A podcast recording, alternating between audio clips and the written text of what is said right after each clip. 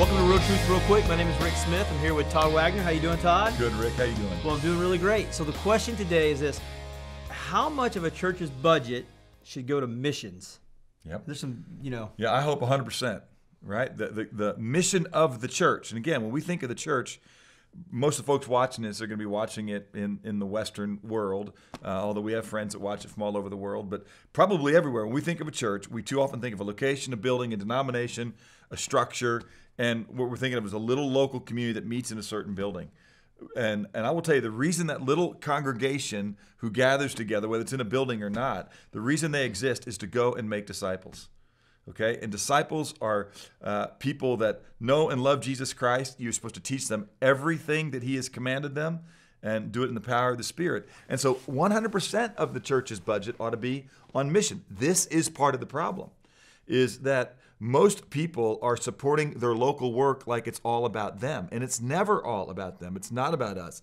It's not about me. It's not about you. The other problem with this question, Rick, is that when we think mission, we always think someplace else.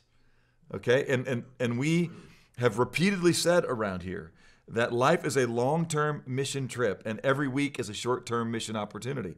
So this week, my short term mission opportunity is in Dallas. Next week, I'll be in Guatemala. But I will no more be on mission in Guatemala than I will be here.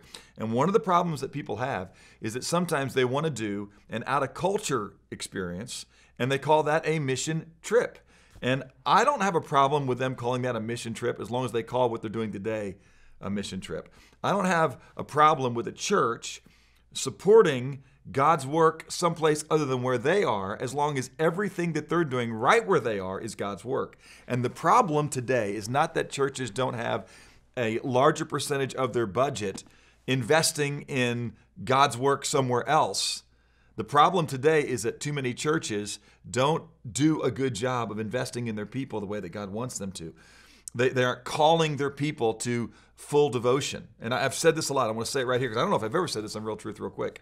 Most pastors, I think, too many, a majority, cut a deal with their people. And what they basically say is you come here, you show up, you give me enough money to keep the lights on, okay?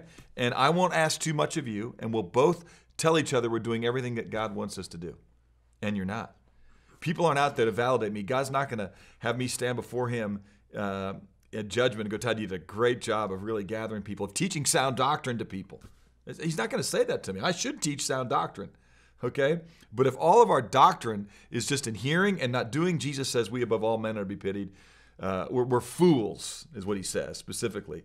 You know, uh, and and so what I would tell you is that you know when you mature in Christ, uh, you're not going to go to some exotic location and share the gospel when you mature in Christ, you're going to become more of an alien and a stranger to this world because you're living out the gospel in a missional way. The church has two primary responsibilities, right? We're to go into the world and share the gospel. And so we should take the gospel everywhere the Spirit of God takes us.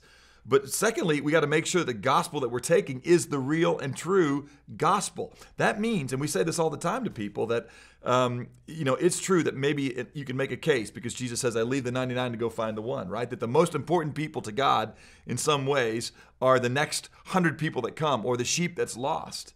But it's because that sheep that's lost is so important that we spend so much time investing in the 99 because God has decreed that those 99, if you will, or the people that are at your church are the means through which the next persons are going to be reached. And so if the church mission is not to make disciples, equip the saints, build them up, make them effective, make sure they're on mission 52 weeks a year, not just the one week they go to Guatemala or to Cuba and knock on doors.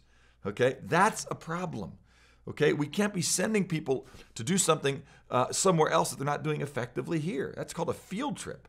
Okay? It's not called effective ministry and mission. Hmm, good stuff. And you know, as a recipient of, of, local missionaries in Dallas and in Houston that poured into my life, I take it very seriously. So if you're a, a doctor, a teacher, a stay at home mom, whoever you are, God wants to use you on mission today. So look for those opportunities and jump in with those people. And we'll see you next week on another episode of Real Truth Real Quick.